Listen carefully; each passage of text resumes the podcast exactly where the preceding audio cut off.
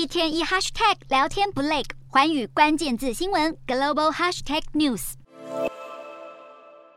中共二十大会议将在十月十六号登场。二十大前夕，北京召开国防和军队改革研讨会。中国国家主席习近平在会议上要求军方开创改革强军的新局面，把握新的形势和任务要求，聚焦准备打仗。解放军在台海、东海与南海持续升级军事动作之际，这番话格外受到关注。二十大进入倒数阶段，外界也关注中共最高领导阶层的新阵容。最新传出的消息显示，现任中央政治局常委的栗战书和韩正将因为年龄理由不再连任，可能会由中央政治局委员丁薛祥和胡春华接任。值得注意的是，丁胡两人都是一九六零年代出生，代表中共最高领导阶层将首度出现六零后的成员。而中国当局本月发布了一份推进领导干部能上能下的新规定，引发外界揣测，二十大的时候可能会有一批人被换下来，让习近平的亲信上位，稳固习近平的地位。